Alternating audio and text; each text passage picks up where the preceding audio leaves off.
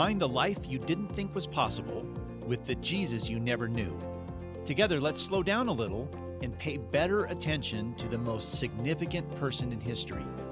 Welcome to the podcast, Paying Ridiculous Attention to Jesus, with your host, Rick Lawrence, brought to you by Lifetree. Visit us at JesusCenteredLife.com. Well, hi, listeners. This is season five, episode 31, brought to you by Jesus Centered Resources, which, if you've been listening to the podcast for a while, you know that Jesus Centered Resources is a thing, but it's not really a thing. It's a thing I've imagined, it's a thing I'm working on, it's a thing I'm trying to build, but it doesn't really exist yet. Um, I'm in the midst of building two websites, and let's see, how many websites have I built before those two? Oh, that would be zero. Zero websites before this. So I'm building a couple of websites, one for uh, Jesus Centered Resources and one for my new devotional book that's coming out in a, a, a, couple of months, a little less than a couple of months now, called the Jesus Centered Daily. Um, I'm creating a website just for that for that uh, daily devotional, and uh, I got my first copy of this, my advanced copy of this little devotional in the mail a couple days ago, and um, I almost started crying. You know it was two two years of my life poured into that little thing and um, now it's a real thing. So unfortunately my family is used to uh, living with an author. And i'm like look my new devotional came. And there was about two and a half minutes of interest and then they moved on. So hopefully, uh, uh, uh, as we head toward uh, the release date for that, um, I'm going to be tell- telling you some new ways to interact with it and ways to get a hold your hands on one of these early. So uh, I'll tell you more about that uh, soon. Um, but if you're a first time listener, um, my name again is Rick Lawrence. I'm an author. Last year, I released a book called The God Who Fights for You. Before that, it was a book called Spiritual Grit before that, it was a book called The Jesus Centered Life, on which this podcast is sort of built. And I'm general editor of the Jesus Centered Bible, uh, a Bible that's unlike any other that's out there, um, with special features that draw you to Jesus no matter where you're reading. So there's a little bit of my uh, authoring background. And but today, today, we have my friend Jeff White on the podcast. He has an incredible new story Bible for adults called Eyewitness that I've been telling you about for a few weeks now. This uh, this is just about to come out this week, so we're on the precipice of this book actually being available. So this is an exciting time. I hope Jeff doesn't cry on the podcast because he's an author. So I've got my tissues. There you go. so, and by the way, you can check out the website that was built especially for this book, Eyewitness. It's called experienceeyewitness.com experienceeyewitness.com. There'll be a link to this on our podcast episode page if you want to check that out. The podcast episode page is paying ridiculous attention to Jesus.com. Just go there and you'll find uh, a link to this page, or you can scribble it down right now experienceeyewitness.com. Go take a look at this. You'll see Jeff in all his glory in a little video intro to it, um, and you you'll get an idea of what this thing is all about. And it's really quite stunning. I don't think there's anything else like it or ha- has ever been like it before. And if you're a, if you're a member of the pre-launch team that I had mentioned the last couple of episodes, you could join. If you're a member of that pre-launch team, you already probably already have your copy, and you're already going, wow.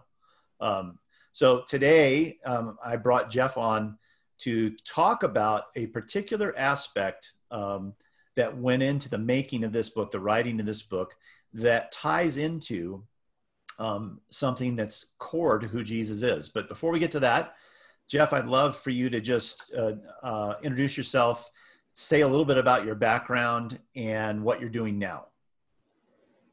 Thanks, Rick. My name is Jeff White, and I have been uh, a writer and a creator of uh, lots of different things in the Christian publishing industry for the last 20 years. And uh, the last few years, I've focused a lot on um, kids' Bible resources. Uh, a couple years ago, we I wrote a book called the Friends with God Story Bible, which was for kids, and it had a unique twist to it in that uh, the stories were all told from a first-person perspective. So, you know, all the characters told their own stories and the uh, that book series has been very successful. There's a whole line of products that go with it, a, uh, devotional and uh, activity book and a I Am Friends with God journal, creative journal, which uh, was a finalist for the Christian Book Awards last year. I'm happy to say, but the um, that book was was interesting because um, when I showed it to adults, so many of them asked me or said made a comment about, "Man, I wish there was something like this for grown-ups." So that sparked the idea for this book, Eyewitness, that we're talking about today, and um, that's what I've been focusing on the last couple of years is writing the stories for this book. It's a um, story Bible for grown-ups, basically, and it's uh, there's a lot to it. And I'm sure we'll be talking about the details in the minutes ahead, but that, those are the basics. And now you're a first-time small business owner, which sounds yes. like the ultimate roller coaster ride. Well, yes. So um, a lot of changes this year for me, but the uh, my wife and I have started. Well, we are starting, and um, uh, developing a couple of new businesses, which are studios, creative studios for artists. And uh, one's a paint, painting studio, and the other is a arts and crafts studio where people come and, and make projects. And uh, the small business part of it is kind of exhausting, and and uh, there's a lot to learn there. But it's fun because it's that creative part of my life that I get to continue. You know, for the last 20 years in the Christian publishing industry, I did all kinds of creative work and now I'm just doing it in a different uh, venue, and it's still a lot of fun, and I still get to feel like I get to use my skills and talents as for a good purpose. So, uh, yeah, that's what I'm doing now. Excellent. Well, I'm so glad that uh, you uh, carved out some time to be on the podcast today. We're nine episodes in to a series that I've been calling "In His Image," and essentially, uh, if this is if you're listening to this podcast for the first time and and weren't a part of this series already, we're simply exploring uh, what uh, what in the book of Genesis we learn that God created all of us in his image. And this is one of those statements that we kind of jump over because we've heard it so often, but we don't slow down to really consider what does that mean that we're created in the image of God. Obviously, it's not like uh, a sketch of what he looks like. it's it's really we're created in his essence is another way of saying that. And uh, that's a powerful statement that we're created with the essence of God in us. And what we're doing is exploring what that essence is through the portal of Jesus. Jesus said, If you've seen me, you've seen the Father. So he, he's that's a strategic statement. He's saying, if you want to know God's heart, then get to know my heart. And so we're going to slow down. We're slowing down, paying attention to Jesus, trying to understand what his essence is all about, and then finding connection points to us if we're reflective of that, how do we see that showing up in us? And how do we nurture and grow that aspect of his essence and who we are? So, today with Jeff, we're going to explore something that is a, a core feature of who Jesus is and what his heart's all about, and that is authenticity. authenticity. So, Jeff, I think it, uh, to start off, it'd be interesting to explore with you what your goal was when you set out on this project and then how you would define authenticity. I know because I was around you when you were uh, trying to get this project approved, first of all, and then actually producing it. You were trying to take a tack with this that made that took uh, kind of a, a, a format, the story Bible format, and blew it out of its uh, boundaries that that um, really have existed to make sure that that that kind of format stays with children. You're trying to blow out those boundaries to to to use that format with adults. So obviously you had to think well what am i going to do to make this an adult story bible. So what was your goal when you set out with this and how would you define authenticity uh, in the way that you were working this idea? Yeah, authenticity is such a good word to describe this because, uh, and for for a couple of reasons. One is we want um, the characters in the stories to come across as real, um, because they were, and we when we read the Bible itself, um, so many of the stories are really just um, kind of reports, like news reports of what happened. Uh, they're they're often devoid of emotion one of the best examples of that is the story of Isaac and Abraham, where Abraham takes him up on the mountain to sacrifice him. And the story in the Bible is like 14 verses long. and there's no emotion to it and yet it's one of the most gut-wrenching stories in the bible and so when you think about that story being real or authentic it, it begs for emotion. It begs for you to feel the pain that this father was going through. Uh, you know it wasn't an easy thing for abraham to do um, but it show it describes his faith but we kind of miss that whole real emotional part of the story. And so that's um, one of the reasons we wrote all these stories in the first person because we don't want people just to have like a um, a news report account of what happened. Uh, we want people to to view these people and these stories as something that actually happened, and that makes them more relatable to us. If I feel like I'm reading this story from a real person, um, that authenticity make, speaks to my heart, and it makes me feel like that's something that could, at least the principles of it, can happen in my own life. So when when you're trying to translate these stories and bring out their raw authenticity, what what were you doing to try to do that?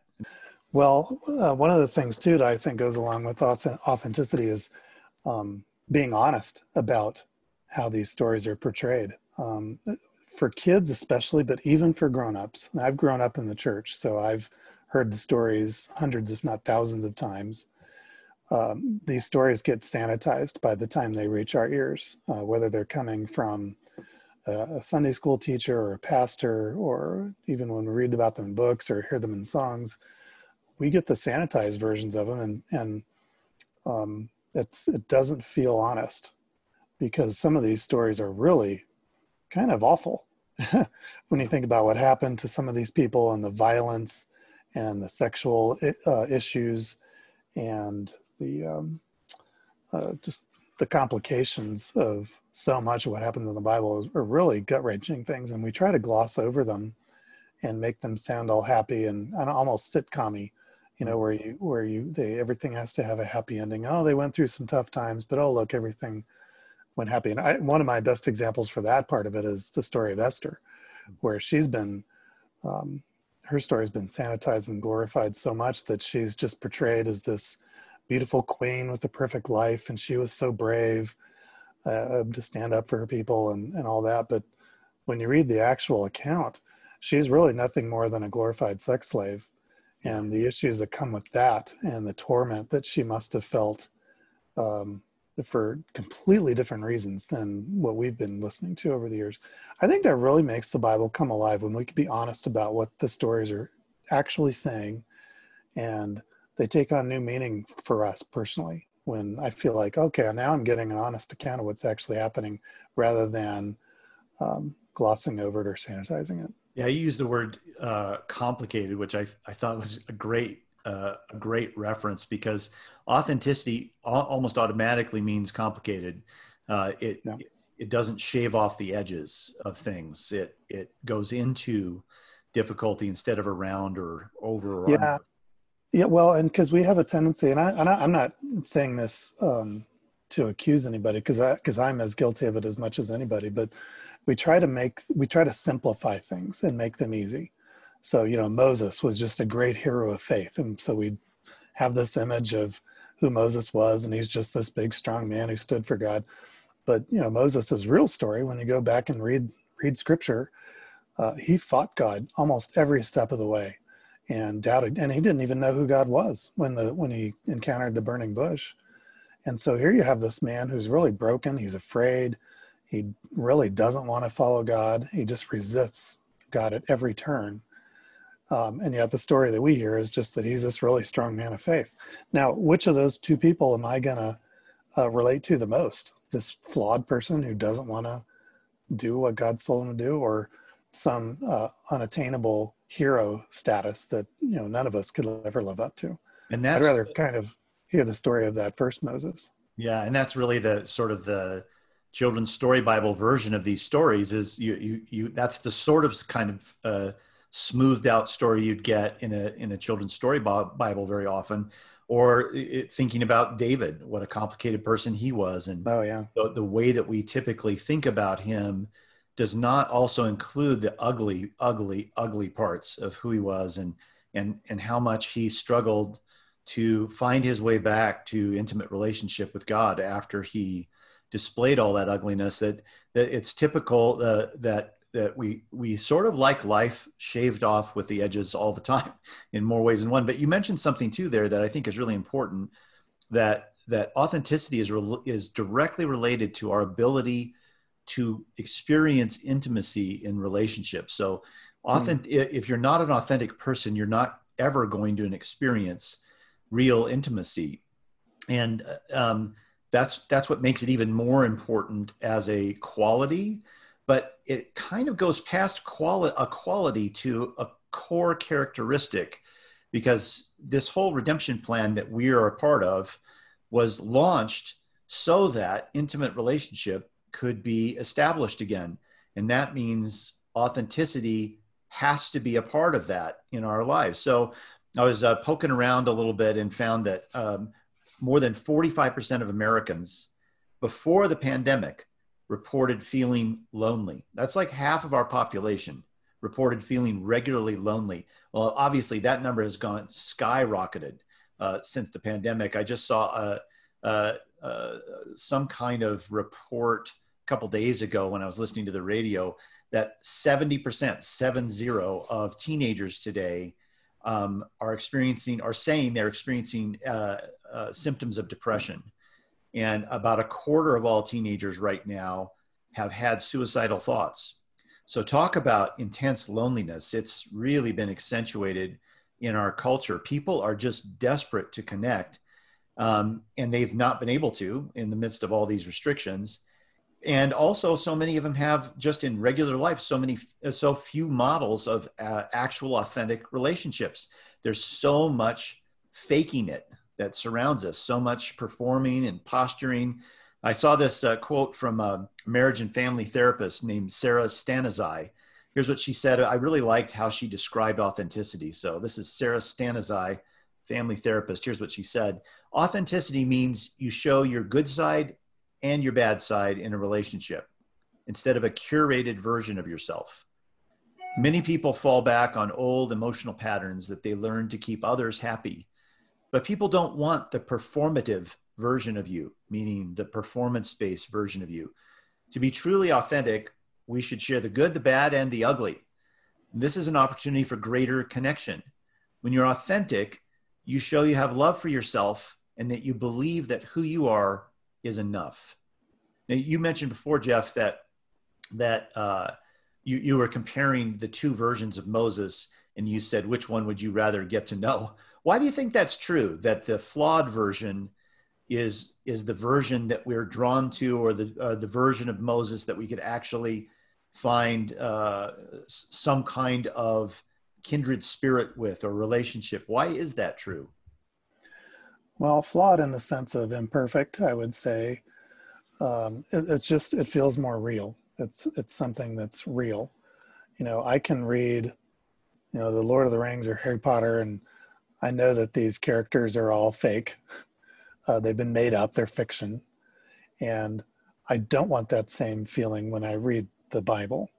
And um, I, it's important to me, both whether it's on a spiritual level uh, with God or with the people around me in my life, I want the real stuff. Uh, to me, that's where real progress is made. I'm not going to be able to like you know with my wife for example i'm not we're not going to be able to build a strong relationship with each other um, if we can't be honest with each other and um, if we don't feel like we're getting the real person. You know if we've got these facades that we're putting up in front of each other all the time that kind of relationship isn't very deep and it's not going to last.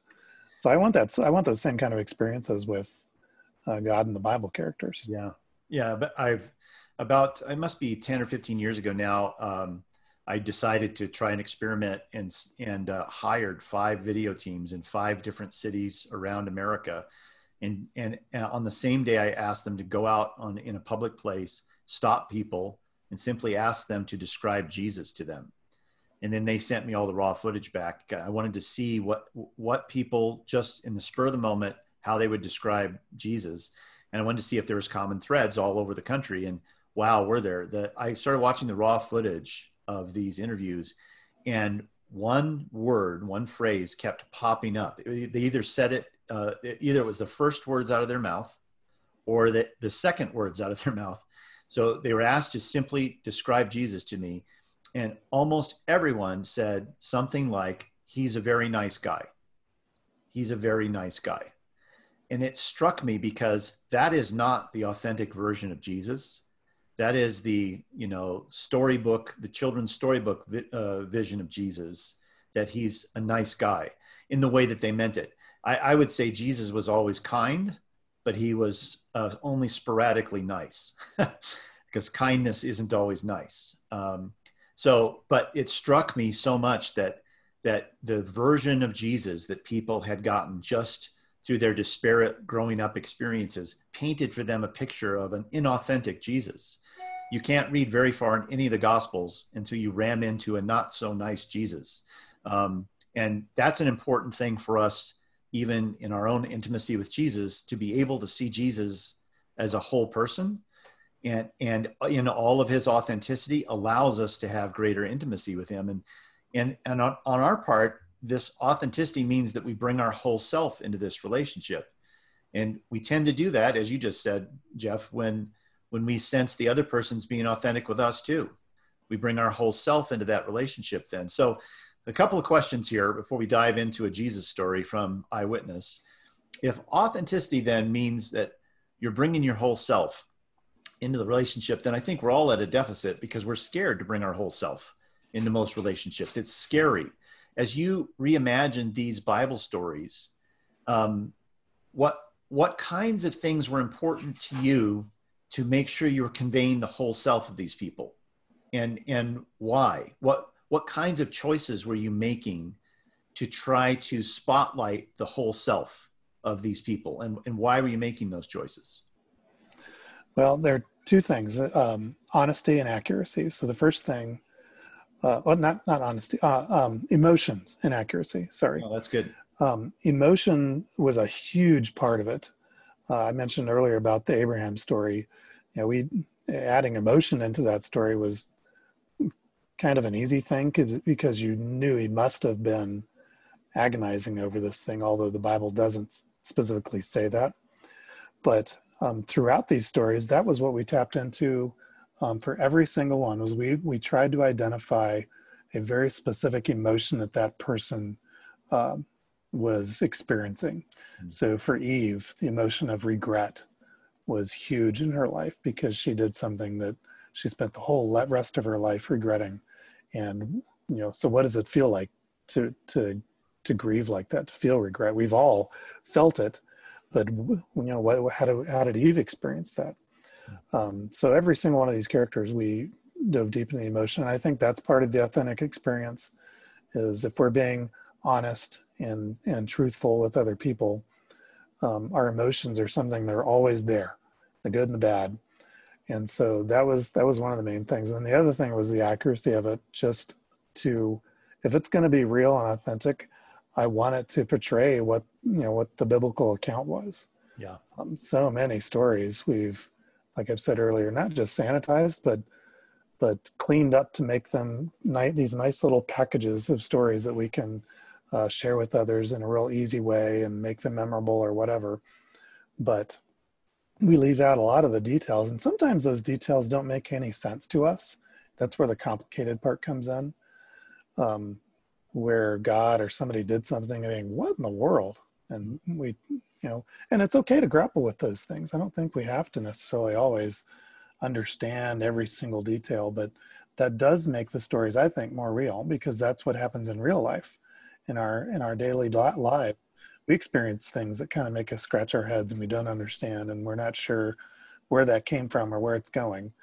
And um, i imagined as as I wrote these stories that that's the same kind of stuff that these characters were experiencing when they went through their stories.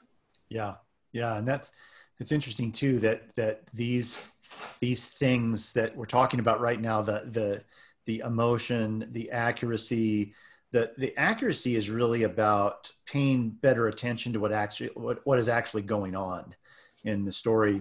I call these these kinds of stories mud puddles because adults jump over them and children wallow in them. And that's why Jesus asked us to become like children again, so that we wouldn't jump over the important edge, edgy details of what is actually happening in these stories. We jump over a lot of these stories because, uh, like you just said, we don't understand them initially. So we, we do a, a kind of a mental gymnastic in our head. We kind of say, well, that's Jesus for you. I don't understand that, but uh, that's Jesus for you. And we just kind of jump over it instead of dive into it and really explore the, the authentic core of what's going on. And it's through that authentic core that we really come to know him. The, the harder, the harder to stomach stories of Jesus are my favorite ones, mm-hmm. where he says and does things that I just on the surface don't like or don't understand. Those are my favorite ones because he's he's sort of offering a portal into the depth of his heart when he does that. I um, uh, I heard uh, from one of the early readers of Eyewitness, one of the people that got an early copy of it so that they could comment on it. And prior to its release, one of those early re- readers was a woman who said this about reading um, uh, Eyewitness. She said, "I read the first section and I just bawled. Very, very powerful you understand the language of the prodigal. You understand the language of the prodigal. What do you think she meant by that? One of the biggest, or at least most important, um, exercises that I did in writing this book was practicing empathy. And empathy is the ability to see the world through someone else's eyes, to experience what they're experiencing, to understand their point of view. And so every single one of these characters has a unique uh, point of view in the world, unique experiences that they're going through. And in order to understand that, you've got to practice empathy. And I have a personal belief that empathy is one of the most important virtues that we can practice um, in this current day and age. I think we've gotten to the point in so much of society and culture that we just pick a side and don't take the time to understand where somebody else is coming from or why they think the way they do or why they um, uh, feel the way they do. And so this this prodigal understanding the prodigal for example like you mentioned um, every person has a story to tell. And that's why why it's so important for us not to jump to conclusions or not to be judgmental about folks when they do something that surprises us or upsets us because they have a story. There's something that they're going through in their lives that are causing them to go in that direction. And so a prodigal, for example, is gonna, they've got a story. There's reasons that they ran off. They were probably hurt, or they probably had some dream that they're pursuing, or whatever it is. But until you get to know them and hear their story and really practice empathy with that person, you're not going to understand who they are, why they're doing what they're doing, or how they can be healed or how they can achieve something different in the future. So that's why I think not just prodigal, but any of these stories are so important to um, to to look at from a um, from that personal individual perspective and practice empathy because that's where we start to see some real growth and understanding yeah. um, is through that good well, that's a great lead in to um, reading a story from Eyewitness. So I'm going to have you do that, um, Jeff. You're going to I'm going to have Jeff read the story of Peter's experience um, of his relationship with Jesus. In the in uh, Eyewitness, this story is called "Rock the Walk," and uh, if you remember what Jeff said at the beginning, these stories are all told first person.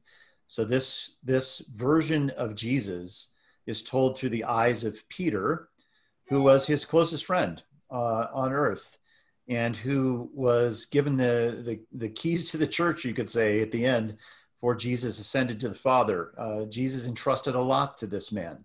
And, and Peter is a Peter himself is a complicated person.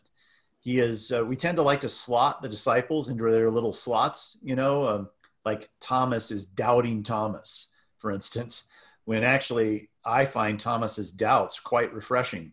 So, but we we talk about him negatively. We like to slot people, um, including the disciples. And Peter's been slotted a lot as the guy that's kind of an oaf. You know, he he, he uh, he's always screwing up. He's always putting his foot in his mouth. It couldn't be more further from the truth, I think, in experiencing what Peter was actually like. He was a commercial fisherman in a time when most people did not own their business, their own business. They were mostly slaves. So Peter had a lot going for him, um, and and a lot that sort of um, so, sort of belies the popular notions of him. So I thought this would be a good one to choose for you to read. The the experience Jesus had, uh, uh, the experience Peter had of coming to know Jesus. So could you read for us "Rock the Walk," and then we'll talk about authenticity in this story. So as you listen, podcast listeners, I want you to uh, make a note when you hear something that feels authentic to you, either from Jesus or from Peter. I want you to notice what you notice about authenticity in this story. Go for it, Jeff. Thanks, Rick. And I'll just mention real quickly that the um, this story was taken from uh, various passages in the Gospels, uh, from Matthew 4, 14, 16, and 26, as well as stories in John chapter 6. So that's where um, the first time I saw him, he called out the most bizarre thing to me I can show you how to fish for people. I was out in a boat with my brother just off the shore of the Sea of Galilee. Andrew and I were dragging our nets through the water like we did every day when a stranger called out from the beach. My brother and I looked at each other. Fish for fish for people? Did we hear that right? We stared at the man for a moment. He didn't look too crazy. Uh, the man waved his arms, practically bouncing with excitement, like he couldn't wait to show us something. Fishing suddenly seemed boring. Andrew and I waded ashore, dropped our nets, and introduced ourselves. My name's Jesus, he said with an impossibly cheerful grin. You don't look like a fisherman, I said, hoping he'd explained his, his strange comments. I'm a carpenter, Jesus said. Well, was. I've got a new job now. I'm on a mission to save the world, and I could use a few guys to help me. You with me? Turned out that fishing for people was one of the least outlandish things Jesus had to say. Soon there were 12 of us, and we followed Jesus everywhere. He was bold, even fiery in the way he talked. He told stories that left us thinking for days. He opened our minds to truths that left us speechless. And then there were the miracles. Jesus did things you can't even imagine. He healed people, curing dreadful diseases. He straightened deformed legs, gave sight to blind eyes. He even made the dead breathe again. wow. His love for people was electric. He made every man, woman, and child he met feel special. Folks couldn't help smiling, no, no beaming when Jesus was around. I started to understand what he meant by fish for people. He had us all hooked. I wanted to be more like him, and one night I got my chance. It had been a big day. Somehow Jesus had fed thousands of people with just a few loaves of bread and a couple of fish. As the crowd headed home, he sent the 12 of us on a boat to the far side of the lake while he hiked up into the hills for some time alone. But we didn't make it to the other shore. I thought a nice, quiet boat ride would be the perfect chance to rest after such an exhausting afternoon, but it wasn't long before the wind picked up and the weather turned nasty. It was as if the sky and the lake were battling over who could make our boat sink first. Sometime after midnight, we saw something, or someone, out on the water. A ghost? At least that's what we thought, until it spoke. It's me, called a familiar voice. Don't be scared. It was Jesus walking on the water, not swimming, not floating, walking on the roiling surface of the lake. I gripped the edge of the boat, eager to jump in myself. Jesus, is that really you? I shouted. Jesus waved me over. Come here and find out. I didn't hesitate. I jumped over the side and landed on top of the water. I stretched out my arms to keep my balance as waves swayed beneath me. One slow, easy step, and then another, and then another. I was doing it. But questions flooded my head. How is this possible? What if this is a trick? Is this really happening? Is Jesus for real? What if I'm wrong? What if I drown? I sank like a rock. Jesus, help, I cried. I felt Jesus' strong hands grab my arm and pull me up. Peter, what happened to your faith? Jesus said. You could have drowned in your doubts. I stared at Jesus. There wasn't a hint of uncertainty on his face. This man could do extraordinary things, and the most remarkable thing of all was that he'd never let me down. Fisher of men, indeed. Well, for three years I followed Jesus, watching him flow through people's hearts in one surprising way after another. He questioned them, challenged them, shocked them, sometimes ticked, ticked them off, but he never stopped loving them. One day, Jesus asked the 12 of us, Who do people think I am? What are they saying? The other disciples told him what we'd been hearing. Uh, they say you must be a prophet, maybe one who's come back from the dead, like John the Baptist or Elijah, Jeremiah, perhaps. Jesus scratched his chin, thinking. Who do you think I am? he asked. I may have had my doubts before, but not now. You're the Messiah, I burst, blurted out. You're God's son. Jesus' face lit up. You've been hearing God's voice. Clearly, your faith is as solid as stone. From now on, I'm going to call you Peter, the rock. You're the foundation I'm going to build my church on, a foundation so solid even the powers of evil won't stand a chance against it. And I'm giving you the keys to my whole kingdom. Whatever you lock or unlock here on earth will be locked or unlocked in heaven too. The rock, I like the sound of that. But I didn't like some of the new things Jesus started talking about, specifically death, his death. He kept telling us that it wouldn't be long before he'd be tortured and killed. So I, I scolded Jesus. Stop saying horrible things like that. God would never let that happen to you. Well, Jesus scolded me right back. Peter, shut your mouth. Thinking like that is a devilish trap. God knows what he's doing. Jesus kept saying things that were frankly disturbing. He talked about people drinking his blood and eating his flesh like they were wine and bread. Talk like that turned off a lot of his followers his crowds grew smaller and smaller. And I couldn't blame Jesus for wondering if we, his original 12, would stick around too. Are you leaving too? Jesus asked. He looked worn and weary. Where else would we go? I said. You're the only one who makes life worth living. You're the one God sent to us. We're your true believers, and we're not going anywhere. Well, I, I couldn't have been more wrong. Sure enough, dark days stormed into our lives, just like Jesus said they would.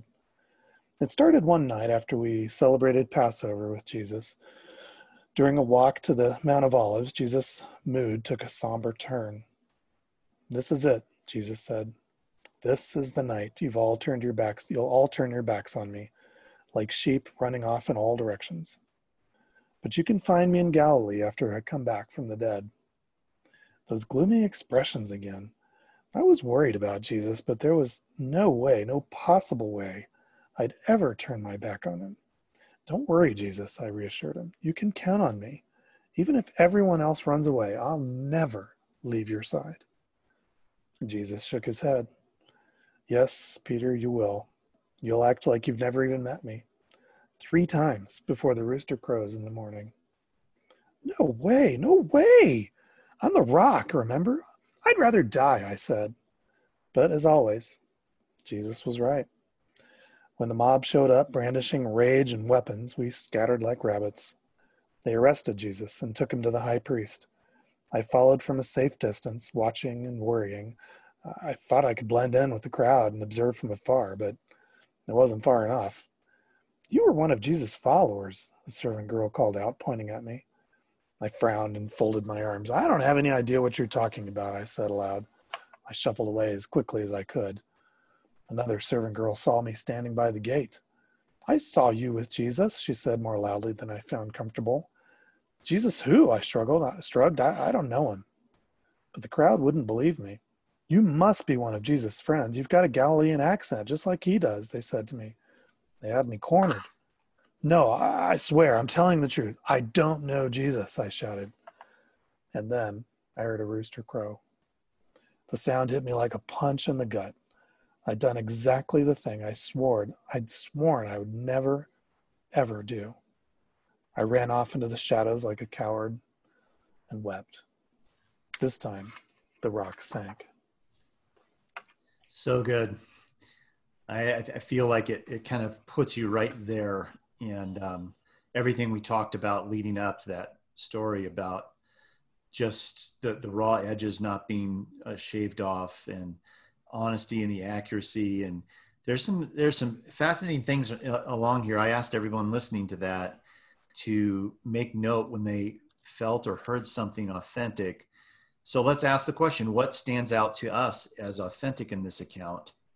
And why does it why do we experience it as authentic? I thought one one place that um, that I really it really stuck out to me was in the portion of the story there when Jesus has invited Peter out onto the stormy water from the boat. Let me just go back over this again because this is uh, one of the parts that stuck out to me as as authentic. So Peter is saying it's it was Jesus walking on the water, not swimming, not floating, walking on the roiling surface of the lake. I gripped the edge of the boat, eager to jump in myself. Jesus, is that really you? I shouted. Jesus waved me over. Come here and find out. I love that. Come here and find out. And I think that that's symbolic of something you've done with this story too, Jeff, that I think is really, really important. The reason I think that's that sticks out to me as authentic is when Jesus says those words, you imagine a Jesus smiling, smirking even a little bit, a Jesus who's willing to uh, poke at and uh, and and kind of provoke in it yeah. in the kind of way that close friends do when they're just having fun with each other. And when, so when he says, "Come here and find out," it's such a familiar thing to say instead of a religious thing to say. Because I think so much of this dialogue, when we read it, because of how ancient it is and what and how storytelling was practiced from the earliest age, so much of what what gets lost in this translation is the emotion behind the person. And so, as Christian people, we almost always assume the emotion is stern or ser- super serious or super intense behind all these things that Jesus says and does. But I loved what you did there in in kind of recontextualizing what this encounter might have been like, where uh, if we put ourselves in his shoes, like this is at night too, so everything's dangerous about this encounter because it's a stormy sea. It's a it's a death sentence to just jump over the side of a boat in a stormy sea at night. Um, and, and yet Peter does it, and he does it because Jesus playfully says, in, in your version of this, come here and find out. And it makes sense, you know, that that that why would Peter jump over the side of the boat? Why would he try this? Yes, we always say, well, it's Jesus, um, and Peter was impetuous, but actually, I think you've captured in this the reason why Peter stepped over the side of the boat because Jesus said it playfully. He wasn't super serious, super intense about it. He said it in a kind of a playful way, which when somebody does that, it immediately communicates to you there's not as much danger here as you think. That, that, that what I'm asking you to do, it's going to be okay because I can be lighthearted about it. I think that's a more authentic Jesus. Um, yeah. That he often invited people like Peter and others into extraordinary things with a playful attitude, not a super over intense attitude, because that in turn would lower their defenses and their fears over what he was inviting them into. So I, I think the kind of the playful tone that you uh, recontextualized through some of this really helps to understand the behavior of of even uh, of the disciples. Why did they do some of this crazy stuff that he asked them to do? Well, maybe um, their encounters with Jesus were a lot more lighthearted than we realize. Is there something that stands out for you in this in this story, Jeff, that strikes you as particularly authentic? Uh, yeah, it, um, I love what you just how you describe Jesus, and that's one of the things that I um, find really more fascinating about him is, you know, you uh, just about any movie we watch of that has Jesus in it, he's just stoic. Yeah, and I I can't imagine that he was really like that. He had to have been just a dynamic, energetic person. I mean, people were following him everywhere and couldn't get enough of him. I think that's because he was a magnet and that's not just because he was some stoic, serious guy spouting off these platitudes. I mean, he was a guy who just people couldn't resist him. And I think part of that too, though, is is the the scary part of Jesus. And hmm. that's where well, you asked me what part came out to me, and that's where the the part where um, Peter is talking about how disturbed he is about some of the things Jesus is talking about, and um, you know, talking about his death and predict, predicting he's going to be tortured and killed, and um, telling people that uh, they they're going to drink his blood and eat his flesh. These are things that just really turned people off. And even Peter was kind of, it just made him cringe. And, you know, most of the time, I think in, in my life, in my experience, you, know, you go through church and you hear that Jesus said things and we just, oh, just, we just ex- accept them and just, you know, that's, that's the truth. Instead of really wrestling with what he's saying, because some of the things Jesus says are hard yeah. They're hard to understand, they're hard to accept. And I think we want the easy, comfortable Jesus that makes us happy rather than the Jesus that's challenging us and pushing us and making us feel uncomfortable. I think that's that's the that's the real Jesus. And so that's the part of me that really stands out where Peter's struggling. You know, he's not just this, you know, Moses like hero who's full of um, all the right things and you know doesn't you know he had his little failure with the rooster or whatever but you know he's just this mighty man of god no he was a guy that that really was bothered a lot of the time by things that jesus said and i think that's okay for us too you know and, and we don't have to necessarily understand them or whatever but we should be made uncomfortable by some of the things that jesus says. And you think about this too i think about this a lot that uh, I, uh, I sometimes do an inventory of the people in my life who've really had a profound influential input, impact on my life have changed the trajectory of my life. All of those people they're, they're so different and diverse all of them but they uh, when i think about them they have a common thread and that all of them have a kind of danger to them. Hmm. and maybe another way of saying that is they're they're the most secure people that i've known in my life so they're they're secure in who they are so they're not posing or performing or trying to please and when you have a person like that, they're kind of dangerous because they mm-hmm. might just say or do something that is hard for you to hear or hard for them to respond to you. I remember things that some of these people have said to me for years, for decades, because there was something about it that was disconnected from safety. that they they said or did something that was upending. And so you're you're you're simultaneously drawn in a kind of a magnetic way to them. And you also know as you're drawn to them like uh, cs lewis described aslan in the chronicles of narnia that he's not a safe lion.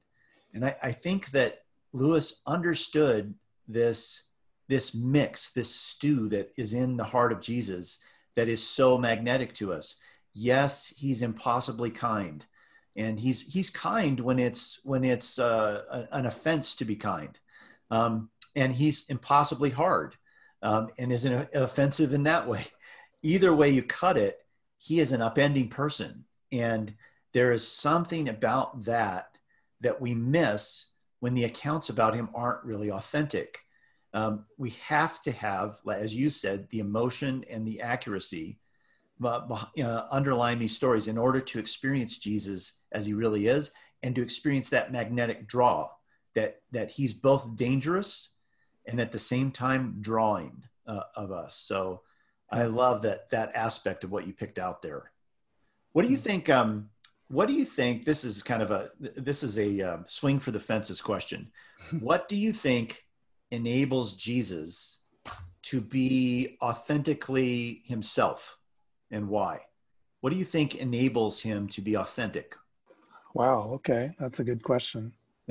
but the my my um, first impression or my gut answer to that is is the emotional part of it hmm. that Jesus feels, and so often we forget that, or or or we have such a very specific, narrow view of what um, emotions Jesus is offering or feels himself. You know, most people read the read the Bible to find comfort, and they want to just find some words to make them feel better in the moment, and that's that's fine. There's nothing wrong with that. That's great.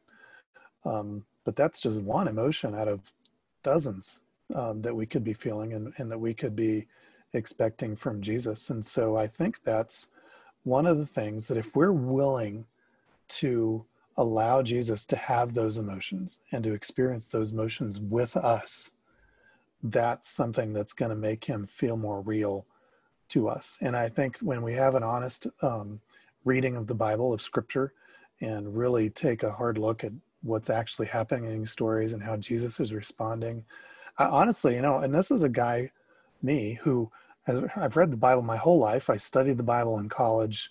I mean, it's just been a part of my life.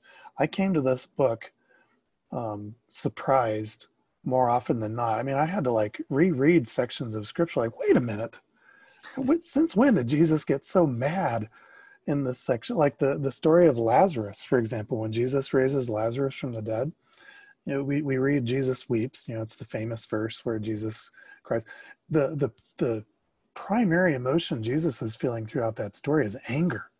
He's so mad at everybody for not believing him and believing that he's going to do something miraculous and that God has special things in store. Jesus is just mad over and over again throughout that story. The Bible tells us that Jesus was just spitting mad. and so, anyway, to answer your question there, I think that's the real Jesus. And hmm. not that he's like that all the time, but here's this moment where he's just having a gut reaction to what's going on around him and he's and he's reacting to it. And that's the kind of Jesus I think that people really want in their lives is somebody who's going to respond, who's going to feel and understand what I'm feeling. Hmm. Uh, that's that's the authentic Jesus. Yeah, and you know what's interesting is that if you've grown up in the church, you you probably know this inside out already. That there is a a general church-wide suspicion of feelings. That hmm. oh, you're not supposed to follow your feelings. You're the faith faith the faith is really like a a train and and feelings are the caboose you know that it's not the engine or the coal car it's the caboose uh, in fact there's a there's a diagram that diagrams that train that was used to train a lot of people and here's how you're supposed to think as a as a disciple of jesus that feelings can never be at the front of the train and yet jesus wasn't that way yeah. jesus often put his feelings at the front of the train the feelings in that sense are also the open portal into his heart if you discount feelings because you think they're unpredictable and unreliable, then you you won't understand Jesus. Yeah. even the story you just told about Lazarus, the the portal into understanding his heart there is to trying to understand his emotions, his feelings in that moment. If we don't understand why he was mad, then we don't understand his heart in the moment. So yeah. We've done a disservice to people by relegating feelings to the back of the train instead My of kids, the front of the train. Yeah, I, I, you're absolutely right about that. My kids make fun of me because I'm a crier when it comes to movies. You know, if, if I'm watching Field of Dreams or whatever, Inside Out, that's the one movie that just, I mean, buckets. And so I'll tear up in these movies at the end, especially in the emotional parts. And my kids are like, that's just a movie, Dad. Why are you crying? But it's because it spoke to me. It meant something to me, and it's helping to shape uh, meaning in my own life. And there's no reason why scripture can't do the same thing for us. And our experience with Jesus can elicit those same kind of emotions. That means for me, it's deeper and it's more real. It's authentic. Yeah. And, and you can see even in this story that as Jesus is authentic and real, he draws that out of others as well. Like yeah, even the, exactly. the reference back to Thomas, the doubting Thomas, so Jesus is real with Thomas in the in these encounters when Thomas is doubting him. He's very real with him, and that encourages Thomas to be real back with him. Um, and um, I, I, think that is hmm. just so true. The the more we understand the authenticity of Jesus, the realness of him, it draws out from us a desire to be more authentic and real as well. He's sort of guiding us by showing us a model of what it is to be fully human and we forget mm. sometimes that, yes, Jesus was fully God, but he was also fully human. And he was trying to recalibrate for us what it means to be fully human. And by uh, putting his own feelings out there at the, at the front of the train, he's really drawing us out, as he did in this story with Peter and the other disciples. You, you know, you always wonder why did Peter leave behind his whole business and just start following this itinerant yeah. rabbi? Why? That, that's the craziest thing yeah. when you've worked your whole life to build up this business and you just leave it to follow this guy, there must have been some mo- magnetic emotional connection that Peter had with Jesus in that moment. There was something emotionally about Jesus, I think, that just captured Peter. He couldn't stop thinking about the possibilities that following this guy might lead to. I wonder, uh, Jeff, as we kind of close off here, um, if you could uh, think about in what ways has your relationship over the years, um, you've already mentioned you grew up in the church, you went to a Bible school, all of these things. Um, in what ways has you, as your relationship with Jesus has gotten closer, has it drawn out your authentic self? Um, how has your relationship with Jesus actually enabled you to be more your authentic you? Can you think of an example of that? Wow, man, you're getting deep.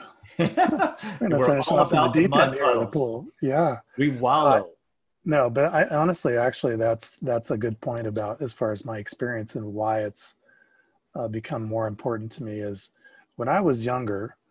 when I say younger, I, I, mean even in my 20s and 30s.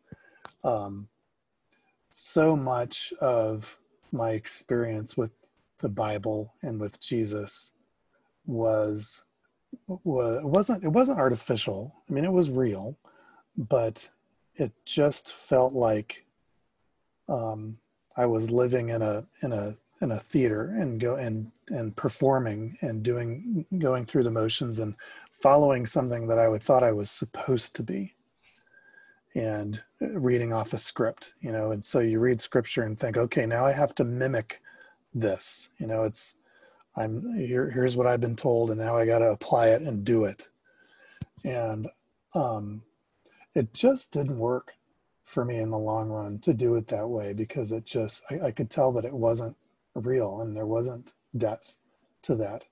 It wasn't until um and that's not to say that was all that time was wasn't worth it or i wasn't growing or anything like that but it was only in recent years where i feel like um if i can um dig into the honesty of scripture and go ahead and wrestle with the tough parts and be comfortable with things I can't answer and um, kind of go to that level of things and allow uh, the truth to just sit there sometimes, even though I may not understand it. Those are the things in my life that started to make me feel like, okay, this is this is more real for me because um, I'm not just blindly accepting things I don't understand. I'm going to admit that I don't understand them and I'm going to keep wrestling with them.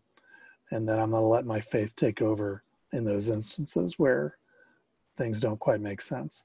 And so for me, that's where, that's one thing where I feel like, okay, the real Jesus is starting to come through because as we see in scripture, that's the same thing that happened with the, even his closest friends, his disciples. They didn't always understand or agree with what he was saying and they wrestled with it. And then the other big thing, and I'll finish with this, is that um, it's the practice part of it uh, where jesus really does tell us to love others. And the the one verse that has spoken to me the most the last i don't know 10 years or so has been you know the the where where jesus is asked you know what's the greatest commandment? And he says to love god. And then there's a second that's equally as important and that's to love others and that has just stabbed me in the heart um, more often than anything else. And when the most the, the times where I feel Jesus is most real is where I'm striving the hardest to to find out what it really means to love other people. Mm-hmm. And and to love and and when I say love other people, I mean where they actually feel loved. Mm. You know, not all this nonsense where we, well, I'm going to love you in the name of Jesus and I'm going to tell you how to live your life. I mean, none of that nonsense. It's like genuinely loving people and making them feel loved.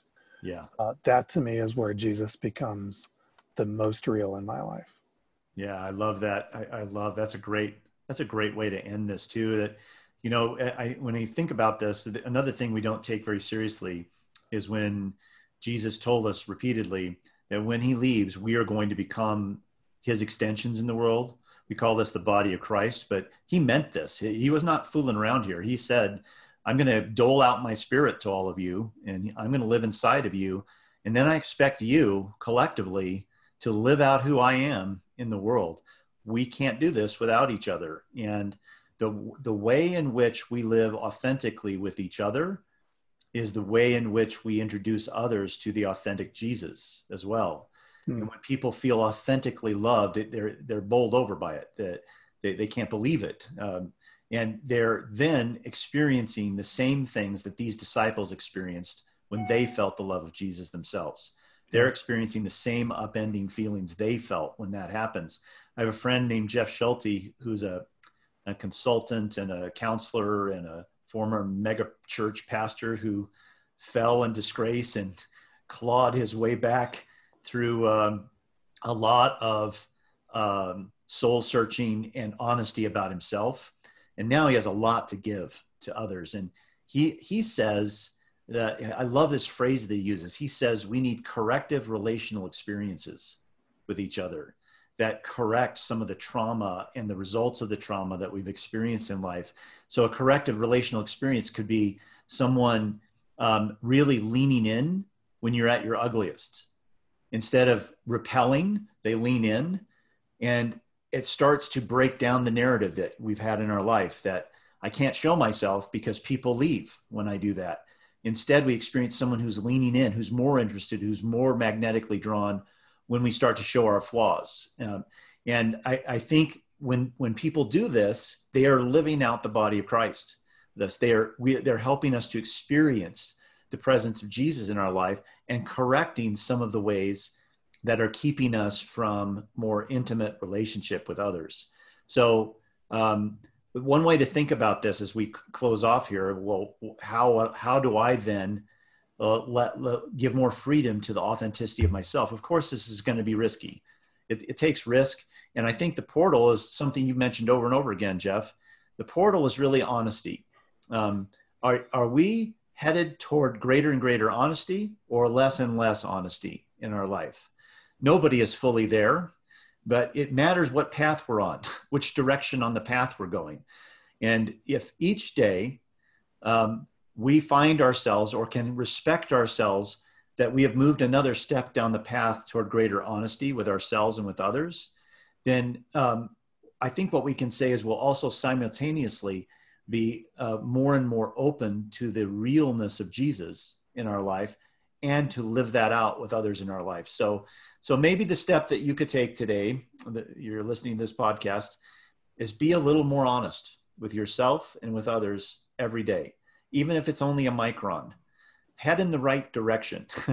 he doesn't expect perfection, but he does care about what direction we're going. So uh, be a little more honest with yourself and with others every single day. And maybe, just maybe, we'll find ourselves in the shoes of Peter and uh, 10 others of the disciples who found Jesus to be so authentic, so magnetic, that they were willing to give up their lives for him. They didn't give up their lives because it was a big should, that they're, I'm a disciple, I'm supposed to. They gave up their lives because they had never met anyone as authentic as Jesus was. And their experience of him overwhelmed them, captured them, hooked them. Uh, to go back to your the story you read, where Peter got hooked, we've gotten hooked as well uh, because we've experienced him authentically. That's what we want in the end is a bunch of hooked people because a bunch of hooked people will, turns out, change the world. Those 11 guys who got hooked did. And the only one that didn't uh, end up getting executed was John, and he maybe had a worse fate. He, he was stuck in prison to the end of his life. So all of them did this, not because it made him happy, but because they couldn't do anything else but this. They were so hooked by him. And that hook comes with authenticity. So Jeff, any any last things you want to say about after having immersed yourself in in authenticity in this project for so long? Any last little word of wisdom or uh, offer of guidance for for someone who wants to grow in their authenticity? Any something that you might throw out here at the end? I just uh, I, I would say after um, uh, whether you're a person who has been steeped in the Bible and, and spiritual things for your whole life, or if this is brand new to you, uh, you can find some authentic, heartfelt, meaningful stuff uh, in the Word if you just, in God's Word, in the Bible, if you just spend some time with it and and approach it honestly and, and let it really speak to you. Um, and I, you know, and I'll just be a little self-serving here, in that uh, uh, if if the Bible feels a little intimidating to you, um, I would encourage you to check out Eyewitness. Uh, it's a good place to start to get into the Bible to see how how real these stories can be. And uh, the, one of the things we tell people though with Eyewitness is when you read these stories, always go back to Scripture and uh, read the original account for yourself, and, uh, and, and you'll probably be surprised at, at how much it speaks to you and how much meaning there is. So yeah, uh, perfect, uh, perfect way to end today. By the way, I'll just mention this again. If you want to get a, a, a, little bit of a taste of what the book's about, go to experienceeyewitness.com, experienceeyewitness.com, and it's available on Amazon right now. So uh, can't recommend it highly enough. It's an incredible immersive experience. You got a slice of it today when Jeff read this one story. The whole book is full of first person stories like that. So go out and get it. Um, so, gang, thanks again for listening. This is Paying Ridiculous Attention to Jesus. You can check out links to this episode. You go to payingridiculousattentiontojesus.com. Uh, I always say it's the longest URL in the history of URLs. Um, paying ridiculous, ridiculous attention to Jesus.com. You're looking for season five, episode 31. And it's a podcast that's produced by ricklawrence.com, whatever that means. Um, you can subscribe on Google Play or iTunes, and we'll talk again next time. Thanks, Jeff, for being with us today. Thank you, Rick.